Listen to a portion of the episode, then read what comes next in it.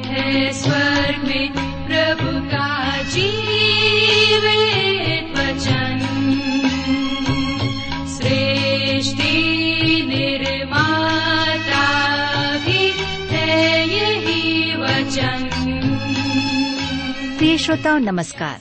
Bible अध्ययन कार्यक्रम सत्य वचन लेकर हम आपकी सेवा में उपस्थित हैं और आशा करते हैं कि आप सब भी हमारे साथ आज का बाइबल अध्ययन करने के लिए तैयार हैं। जैसा कि आपको मालूम है कि इन दिनों हम पवित्र शास्त्र बाइबल के पुराने नियम में से यशाया नामक पुस्तक का विस्तार पूर्वक अध्ययन कर रहे हैं और इसका मुख्य विषय है मसीह का आगमन और छुटकारा। प्रिय श्रोताओं, हमें विश्वास है कि इस बाइबल अध्ययन के द्वारा आपको आत्मिक लाभ मिल रहा है। लीजिए, प्रस्तुत है ये बाइबल अध्ययन कार्यक्रम सत्य वचन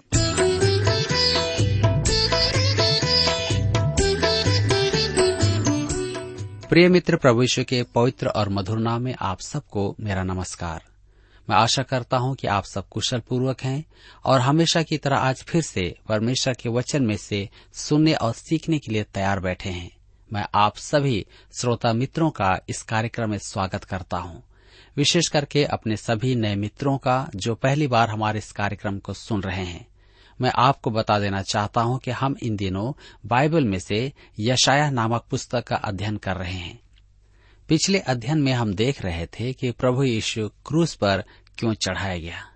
आज हम अपने अध्ययन में आगे बढ़ेंगे और उसको विस्तृत रूप से देखेंगे। लेकिन इससे पहले आइए हम सब प्रार्थना करें और परमेश्वर से आज के अध्ययन के लिए सहायता मांगे। हमारे जीवित और सामर्थ्य पिता परमेश्वर हम आपको धन्यवाद देते हैं, आपके जीवित वचन के लिए, जिसके द्वारा से आप हमसे बोलते और बातचीत करते हैं, हमें सिखाते और समझाते हैं। आज जब हम आपके वचन में से सीखना चाहते हैं ईश्वर के क्रूस पर चढ़ाए गए कारणों को जानना चाहते हैं, हमारी प्रार्थना है कि हमारे प्रत्येक श्रोता भाई बहनों को आप अपनी बुद्धि, ज्ञान और समझ प्रदान कीजिए, ताकि प्रत्येक भाई बहन आपके उस बलिदान को समझ सके और इस बात को जानने पाए कि आपने हमारे पापों के कारण अपनी जान दी है, और हम इस बात को स्वीकार करने पाए। आज के अध्ययन पर अपनी आशीष दें। प्रार्थना ईश्वर के नाम से मांगते हैं। आमीन।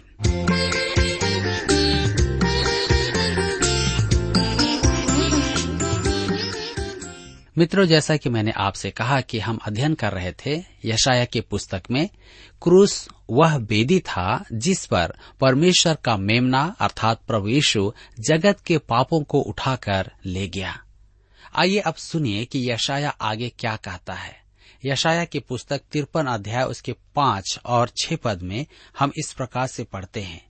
परंतु वह हमारे ही अपराधों के कारण घायल किया गया। वह हमारे अधर्म के कामों के कारण कुचला गया। हमारे ही शांति के लिए उस पर ताड़ना पड़ी कि उसके कोड़े खाने से हम लोग चंगे हो जाएँ। हम तो सब के सब भेड़ों के समान भटक गए थे हम में से हर एक ने अपना अपना मार्ग लिया और यहवा ने हम सबों के अधर्म का बोझ उसी पर लाद दिया ध्यान दीजिए, उसके कोड़े खाने से हम लोग चंगे हो जाएँ। इसे पढ़कर हमारे मन में प्रश्न उठेगा हमें किस बात से चंगाई मिली? क्या हमें शारीरिक रोगों से चंगाई मिली? क्या इसका मुख्य अभिप्राय यही है? शमोन पत्रस को पवित्र आत्मा की प्रेरणा से इसका उत्तर मिला। पहला पत्रस की पत्री दो अध्याय उसके चौबीस पद में कहता है, वह आप ही हमारे पापों को अपनी देह पर लिए हुए क्रूस पर चढ़ गया, जिससे हम पापों के लिए मरकर धार्मिकता के लिए जीवन बिताएँ। उसी के मार खाने से तुम चंगे हुए। जी हाँ किस रोग से चंगे हुए? पत्रस यहाँ पर स्पष्ट करता है कि हम अपने अपराधों और पाप से चंगे हुए। अब छठवें पद पर ध्यान दें।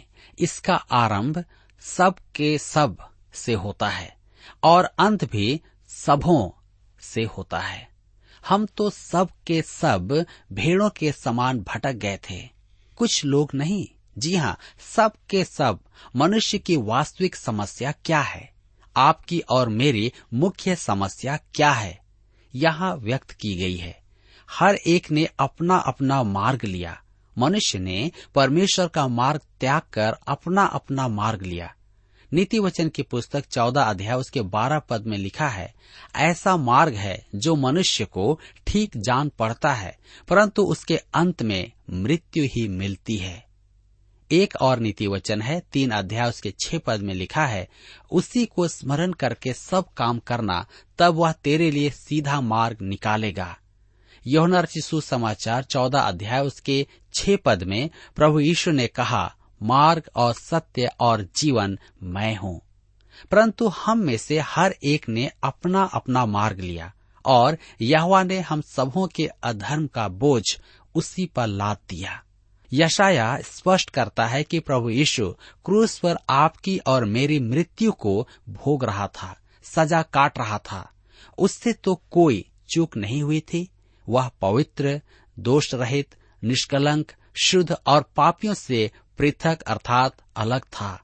वह एक प्रतिस्थापन था, जिसे परमेश्वर के प्रेम ने आपके और मेरे लिए उपलब्ध करवाया था। निश्चय ही उसे सूली पर अर्थात क्रूस पर लटका देख हमारा मन सहानुभूति से भर जाता है। निश्चय ही हम ऐसे कष्ट और दुख से पिघलते नहीं हैं। यदि हमारे हृदय न पिघले तो हम वास्तव में निष्ठुर हैं। कहा जाता है कि फ्रांसीसियों के अगुए क्लोविस को प्रभु यीशु के क्रूसीकरण के बारे में बताया गया, तब वह उछल कर खड़ा हो गया और अपनी तलवार खींचकर चिल्ला पड़ा। काश मैं अपने फ्रांसीसियों के साथ वहाँ होता। परंतु, मेरे मित्रों, प्रभु यीशु को आपकी सहानुभूति की आवश्यकता नहीं है। उसने आपसे सहानुभूति पाने के लिए अपनी जान नहीं दी है।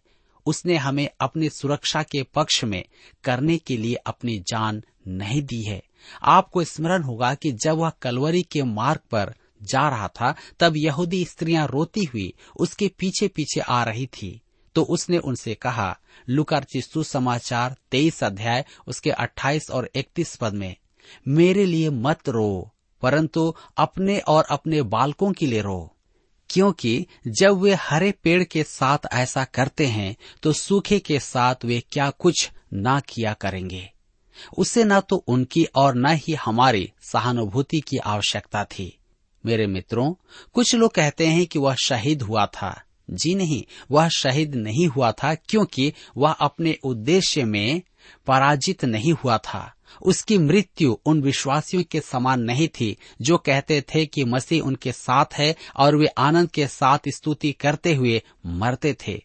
उसकी मृत्यु की तुलना स्टेफनुस की मृत्यु के साथ करें। स्टेफनुस ने विजय सुर से कहा था, प्रेरितों के काम सात अध्याय के छप्पन पद में देखो, मैं स्वर को खुला हुआ और मनुष्य के पुत्र को परमेश्वर की दाहिनी ओर खड़ा हुआ देखता हूँ। परंतु हमारे प्रभु यीशु की मृत्यु ऐसी नहीं थी। वह परमेश्वर का त्यागा हुआ था। मतिरच यीशु समाचार सत्ताईस अध्याय के छियालीस पद में उसने पुकार कर कहा था, हे मेरे परमेश्वर, हे मेरे परमेश्वर, तूने मुझे क्यों छोड़ दिया? उसकी मृत्यु सर्वथा भिन्न थी। वह संसार के पापों को उठाकर अकेला मरा था। अब कोई कहेगा, प्रभु यीशु की मृत्यु को हम पर कैसा प्रभाव डालना चाहिए? जब हम उसके जीवन और मृत्यु पर विचार करते हैं तो निश्चय ही हमें पापों से मन फिराव के लिए बाध्य होना पड़ेगा। परंतु मनुष्य का यह अनुभव नहीं है। प्रसंगवश आपके जीवन के बारे में क्या कहा जाए? यह दृष्टिकोण इस पद की संतोषजनक व्याख्या नहीं है। हम तो सब के सब भेड़ों के समान भटक गए थे।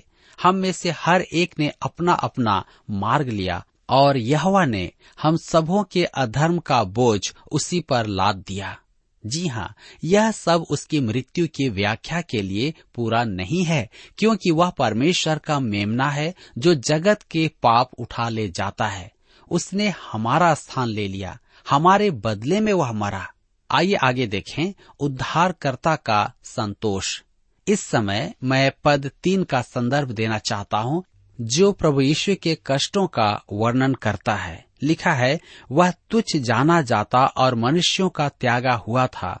वह दुखी पुरुष था, रोग से उसकी जान पहचान थी और लोग उससे मुख फेर लेते थे। वह तुच्छ जाना गया और हमने उसका मूल्य न जाना।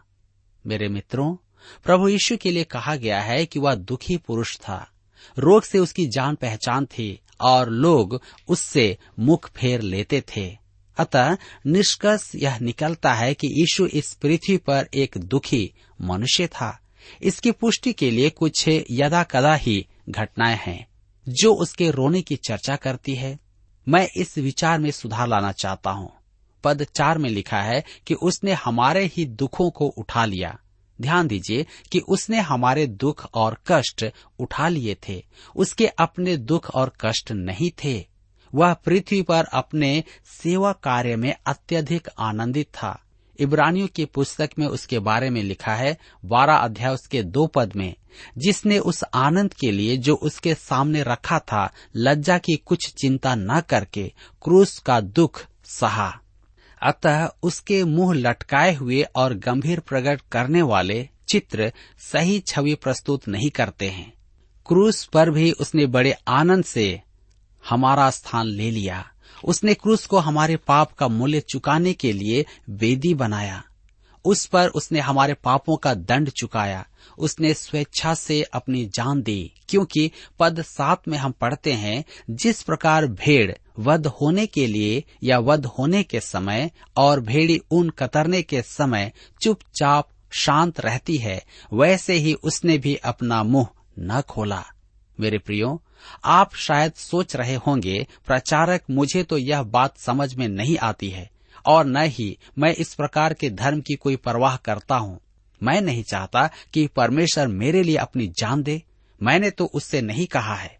यह सच है, मेरे मित्रों, कि आपने उससे कुछ भी नहीं कहा, परंतु मैं आपसे एक सीधा सा प्रश्न करता हूँ। मुझे पूरा विश्वास है कि आप यह तो मानेंगे कि मनुष्य ने इस संसार को भयानक संकट में डाल दिया है। मनुष्य की बुद्धि जीवन की समस्याओं का समाधान करने में सफल नहीं हुई है। क्या आपने कभी सोचा है कि मनुष्य आने वाले जीवन के बारे में गलत है? जब उसने परमेश्वर के समाधान को उंगली हिलाकर त्याग दिया। झूठा विज्ञान और व्यर्थ का दर्शन शास्त्र का भ्रम दैनिक जीवन की समस्याओं के समाधान में निरर्थक सिद्ध हुआ है, क्योंकि मनुष्य अनेक क्षेत्रों में गलत सिद्ध हुआ है। तो वह बाइबल के बारे में भी तो गलत ही होगा। मान लीजिए कि परमेश्वर ने अपने पुत्र को आपके लिए मरने को दे दिया और उसने एक महान बलि दी और यह भी मान ले कि क्रूस संसार के पाप का उपचार है और वह परमेश्वर का सर्वोत्तम कार्य है। यह भी मान ले कि आप उद्धार के इस अनुग्रहकारी प्रस्ताव को अस्वीकार करते हैं। तो क्या आप तर करके सोच सकते हैं कि परमेश्वर आपके लिए अनंत जीवन में कुछ करेगा? यदि परमेश्वर ने प्रभु यीशु को मरने के लिए दिया और उसने इस कार्य में अपना सामर्थ्य अपनी बुद्धि और अपना प्रेम लगा दिया और अब वह आपकी प्रतीक्षा करता है कि आप उसके पास आ जाएँ, तो इसकी अपेक्षा वह और क्या कर सकता है कि आपका उद्धार हो? इसके अतिरिक्त आपके विचार में परमेश्वर आपके लिए क्या कर सकता है या उसके पुत्र का त्याग करने वाले किसी के लिए भी वह क्या कर सकता है? यदि आपके उद्धार का यही साधन है तो वह इस पल भी आकर आपके लिए मरेगा।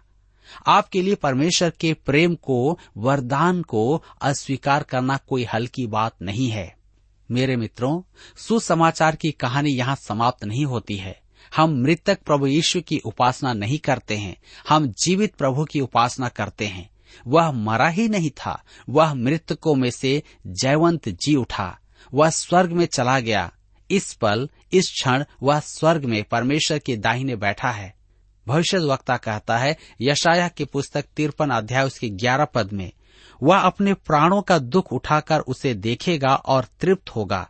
अपने ज्ञान के द्वारा मेरा धर्मी दास बहुतेरों को धर्मी ठहराएगा और उनके अधर्म के कामों का बोझ आप उठा लेगा। हमारा उद्धारकर्ता जीवित है और आनंद करता है क्योंकि उसके कष्ट संतोषदायक थे।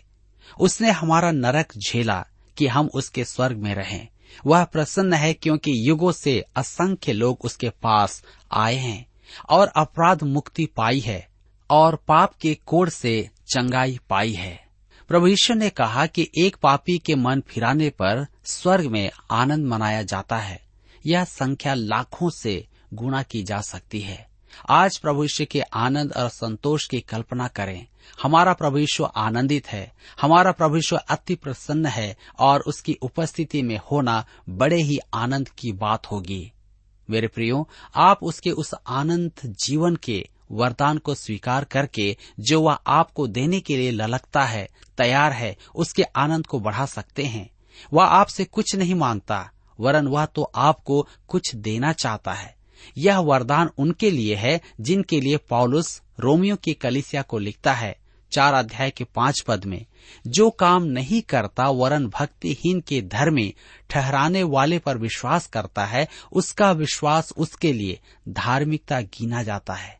बस, आपको जो करना है वह है, उसे वहीं ग्रहण कर ले, जहाँ आप हैं।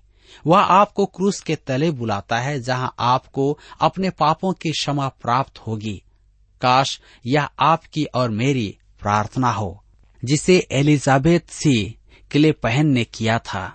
यीशु के क्रूस के नीचे मैं सहर्ष खड़ा होऊँगा। एक क्लांत देश में शक्तिमान चट्टान की छांव, जंगल में घर मार्ग में विश्राम, दोपहर की चिलचिलाती धूप से और दिन भर के बोझ से प्रभु के क्रूस पर मैं देखती कभी कभी मरणहार का एक रूप जिसने मेरे लिए सहा कष्ट, अपने दुखी हृदय के आंसुओं से दो आश्चर्य कर्मों का करती अंगीकार, मोक्षक प्रेम का आश्चर्य कर्म और मेरी अयोग्यता। जी हाँ यह एलिजाबेथ की प्रार्थना थी और यह आपकी भी हो सकती है। पापी के लिए यह कैसी अद्भुत प्रार्थना है। इससे स्पष्ट है कि सबका उद्धार नहीं होगा, सबको यह प्रतिस्थापन स्वीकार करना होगा, अन्यथा वे नाश होंगे। यह भी स्पष्ट है कि बाइबल में मनुष्य का पूर्ण पतन व्यक्त है। हम अपने उद्धार हेतु स्वयं कुछ भी नहीं कर सकते। सबके सब अपराध और पाप में लीन है। एक भी बचा नहीं है। सब भटक गए हैं सबके सब परमेश्वर के विमुख हो गए हैं सबके सब अपने अपने मार्ग पर हैं। मेरे मित्रों, आज मुझे और आपको कुछ क्षण रुक करके देखने की आवश्यकता है कि आप कहाँ पर हैं, क्योंकि परमेश्वर आज भी आपको अवसर देता है। मित्रों, यहाँ पर अध्याय तिरपन समाप्त होता है और अब हम अध्याय चौवन से अपने अध्ययन को जारी रखेंगे, जिसका विषय है यहवा की पुनः स्थापित एवं पुनः अवस्थित पत्नी। यहवा की आनंदित एवं धर्मी पुनः स्थापित पत्नी। मेरे प्रियो, ध्यान दीजिएगा कि यशाया अध्याय तिरपन के आगे का यह अध्याय तर्क सम्मत भी है। यह इसराइल के उद्धार और भावी महिमा का भजन है। सियोन का मुक्तिदाता आता है और एक दिन वे उसे देखेंगे। तो यहाँ पर हम देखेंगे यहवा की पुनः स्थापित पत्नी। वह इसराइल से आमने सामने कहता है कि उन्हें भजन गाना है। आइए हम पढ़ें यशाया चौवन उसके एक पद में। हे बांझ, तू जो पुत्रहीन है जय जयकार कर। तू जिसे प्रसव पीड़ा नहीं हुई, गला खोल कर जय जयकार कर और पुकार, क्योंकि त्यागी हुई के लड़के सुहागिन के लड़कों से अधिक होंगे। यहवा का यही वचन है। मैं तो गा नहीं सकता, परंतु यदि आप गा सकते हैं तो बड़ी अच्छी बात है। परंतु एक दिन मैं भी गा पाऊँगा। मुक्ति संसार में गीत उत्पन्न करती है। संसार तो निराशा उत्पन्न करता है, परंतु उद्धार प्राप्त आशीषों का गीत गाते हैं। संसार भले ही संगीत बजाए, उद्धार प्राप्त मनुष्यों के पास सच्चा आनंद होता है। केवल उद्धार प्राप्त मनुष्यों के पास आनंद का गीत होता है। उद्धार प्राप्त मुक्ति का गीत गाएँगे। चाहे पृथ्वी पर हो या स्वर्ग में हम प्रकाशित वाक्य की पुस्तक पाँच अध्याय, उसके नौ और दस पद में इसे पाते हैं। वे यह नया गीत गाने लगे, तू इस पुस्तक के लेने और इसकी मोहरे खोलने के योग्य है, क्योंकि तूने वध होकर अपने लहू से हर एक कुल और भाषा और लोग और जाति में से परमेश्वर के लिए लोगों को मोल लिया है, और उन्हें हमारे परमेश्वर के लिए एक राज्य और याजक बनाया। और वे पृथ्वी पर राज्य करते हैं। मेरे प्रियो, यह कैसा चित्रण है? प्रकाशित वाक्य की पुस्तक में तो यह कलिसिया के लिए कहा गया है, परंतु यशाया की पुस्तक चौवन अध्याय में इसराइल के विषय में कहा जा रहा है। कलिसिया को अछूती कुंवारी कहा गया है, जबकि इसराइल को एक पुनः स्थापित पत्नी कहा गया है। हे बांझ, जय जयकार कर। पूर्व काल में इसराइल एक बांझ स्वरूप था, यह सारा के जीवन का संक्षिप्त रूप है। वह अस्सी वर्ष की एक निसंतान स्त्री थी। परमेश्वर ने उसे पुत्र प्राप्ति का वरदान दिया और उससे एक असंख्य जाति भी निकली। आप विचार करके देखें। अध्याय तिरपन में क्रूस की चर्चा के पश्चात गीत गाने का उल्लेख है। यह इसराइल को गीत गाने की पुकार है, परंतु आज इसराइल अपने देश में गीत नहीं गा पा रहा है। पूर्व काल में इसराइल एक बांझ स्त्री के स्वरूप था, परंतु भविष्य में उसकी पीड़ा का अंत होगा। अब तक तो उसकी प्रसव पीड़ा से केवल वायु उत्पन्न हुई है, जैसे पहाड़ों ने प्रसव पीड़ा के बाद एक चूहा उत्पन्न किया, परंतु उसका भविष्य महिमामय होगा, क्योंकि उसके अनेक संतान उत्पन्न होंगी। मेरे मित्रों यशाया चौवन उसके दो पद में लिखा है अपने तंबू का स्थान चौड़ा कर और तेरे डेरे के पट लंबे किए जाएँ, हाथ मत रोक रस्सियों को लंबी और खूंटी को दृढ़ कर। मेरे मित्रों ध्यान दीजिए इसराइल ने परमेश्वर द्वारा दिया गया प्रतिज्ञा का देश पूरा अपने अधीन में नहीं किया था। यहोशू की पुस्तक एक अध्याय उसके चार पद में परमेश्वर ने उन्हें जो स्थान दिया था वह लगभग तीन लाख वर्ग मील था। दाऊद और सुलेमान के राज्य में भी उन्होंने केवल तीस हज़ार वर्ग मील का क्षेत्र ही अपने अधीन किया था, जबकि वह उनके वैभव की चरम सीमा थी। यह बहुत बड़ा अंतर है। परमेश्वर कहता है कि अपने तंबू का स्थान चौड़ा कर और तेरे डेरे के पट लंबे किए जाएँ। वे उस देश में सुरक्षित रहेंगे। उस दिन उन्हें अरबों का कोई भय नहीं होगा।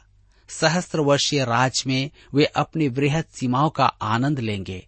यरूशलेम नगर भी ग्रामीण क्षेत्रों में फैल जाएगा। उस समय यातायात अव्यवस्था नहीं होगी। यशाया चौवन अध्याय के तीन पद में लिखा है, क्योंकि तू दाहिने बाएँ फैलेगी और तेरा वंश जाति जाति का अधिकारी होगा और उजड़े हुए नगरों को फिर से बसाएगा। जी हाँ आज अन्य जातियों ने इसराइल के प्रतिज्ञा के अधिकांश क्षेत्र पर अधिकार किया हुआ है, परंतु उन्हें अपनी सीमाओं में संकुचित होना पड़ेगा। आज की समस्या संसार में यह नहीं है कि मनुष्य दूसरों की सीमाओं का उल्लंघन कर रहा है, परंतु यह भी है कि देश भी एक दूसरे की सीमाओं में प्रवेश कर रहे हैं। यही तो सबसे बड़ी समस्या है। मनुष्य को अधिक और अधिक चाहिए। इसी का परिणाम होता है युद्ध। यशाया चौवन के पाँच पद में लिखा हुआ है, क्योंकि तेरा कर्ता तेरा पति है, उसका नाम सेनाओं का यहवा है, और इसराइल का पवित्र तेरा छुड़ाने वाला है, वह सारी पृथ्वी का भी परमेश्वर कहलाएगा। उस दिन परमेश्वर उन्हें अपने उद्धार प्राप्त के रूप में ग्रहण करेगा। यशाया चौवन, उसके छह पद में लिखा हुआ है क्योंकि यहवा ने तुझे ऐसा बुलाया है, मानो तू छोड़ी हुई और मन की दुखिया और जवानी की त्यागी हुई स्त्री हो। तेरे परमेश्वर का यही वचन है। इसराइल आज एक व्यविचारणी पत्नी के समान है, जिसे तलाक दिया जा चुका है। यह एक उपमा है, जिसे हमें समझाने के लिए लिया गया है। यशाया चौवन के सात पद में लिखा है, क्षण भर ही के लिए मैंने तुझे छोड़ दिया था। परंतु अब बड़ी दया करके मैं फिर तुझे रख लूँगा। उस दिन इसराइल ही नहीं, हम सब अतीत को देखेंगे कि यह इस संसारिक जीवन में कैसे कष्ट रहे।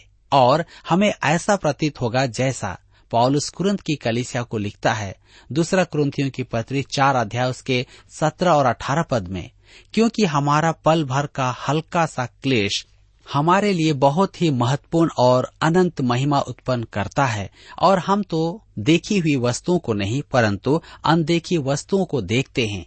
क्योंकि देखी हुई वस्तुएँ थोड़े ही दिन की हैं, परंतु अनदेखी वस्तुएँ सदा बनी रहती हैं।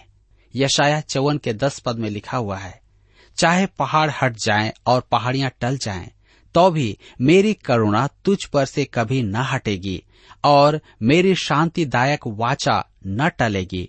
यह जो तुझ पर दया करता है, उसका यही वचन है। यदि आप सोचते हैं कि परमेश्वर अब्राहम के साथ बांधी वाचा नहीं निभाएगा तो यशाया आपको स्पष्ट समझाएगा कि आप गलत हैं।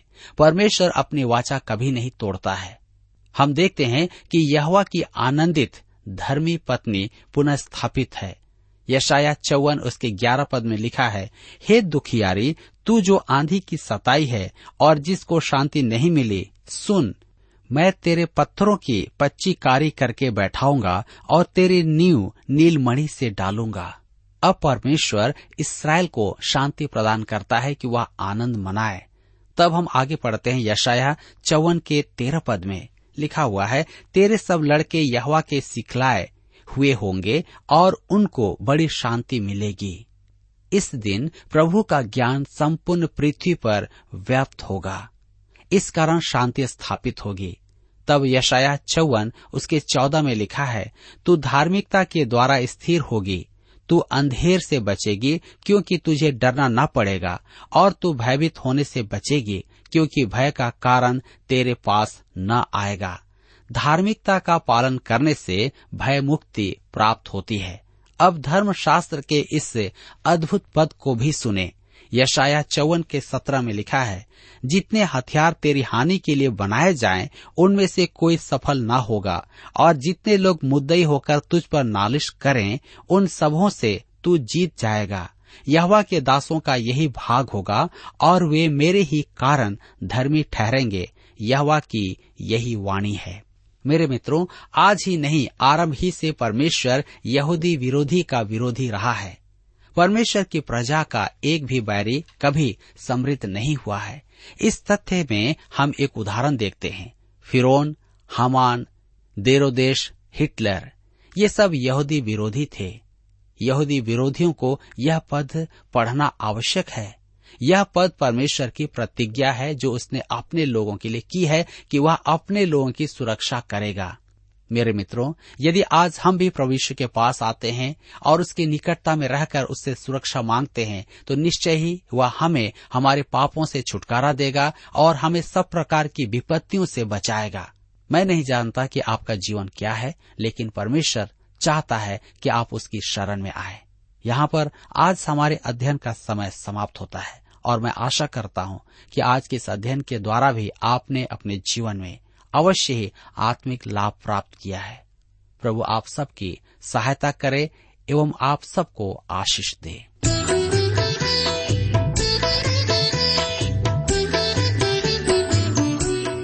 प्रिय श्रोताओ, अभी आप सुन रहे थे बाइबल अध्ययन कार्यक्रम सत्य वचन हम आशा करते हैं कि आज के इस कार्यक्रम से आपको आत्मिक लाभ मिला होगा।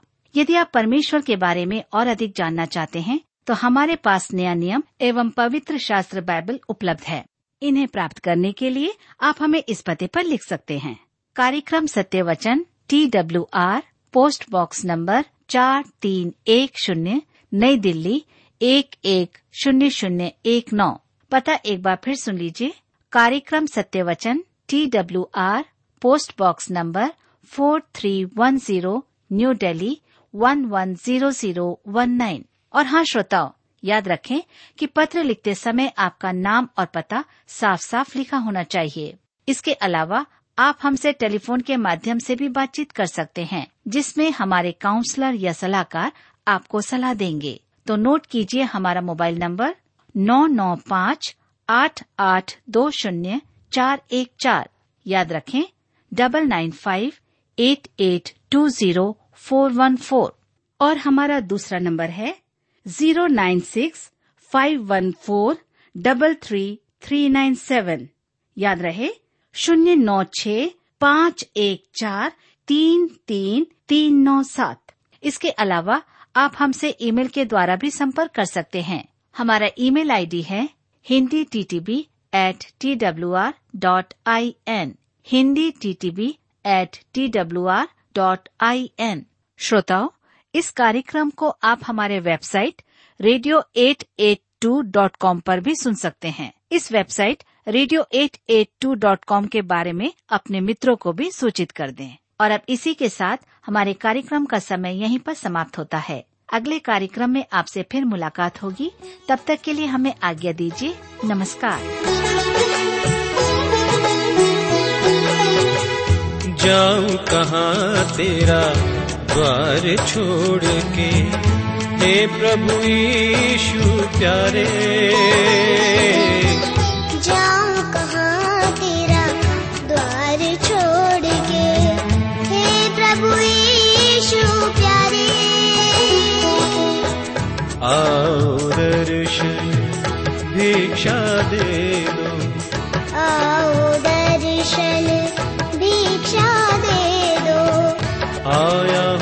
should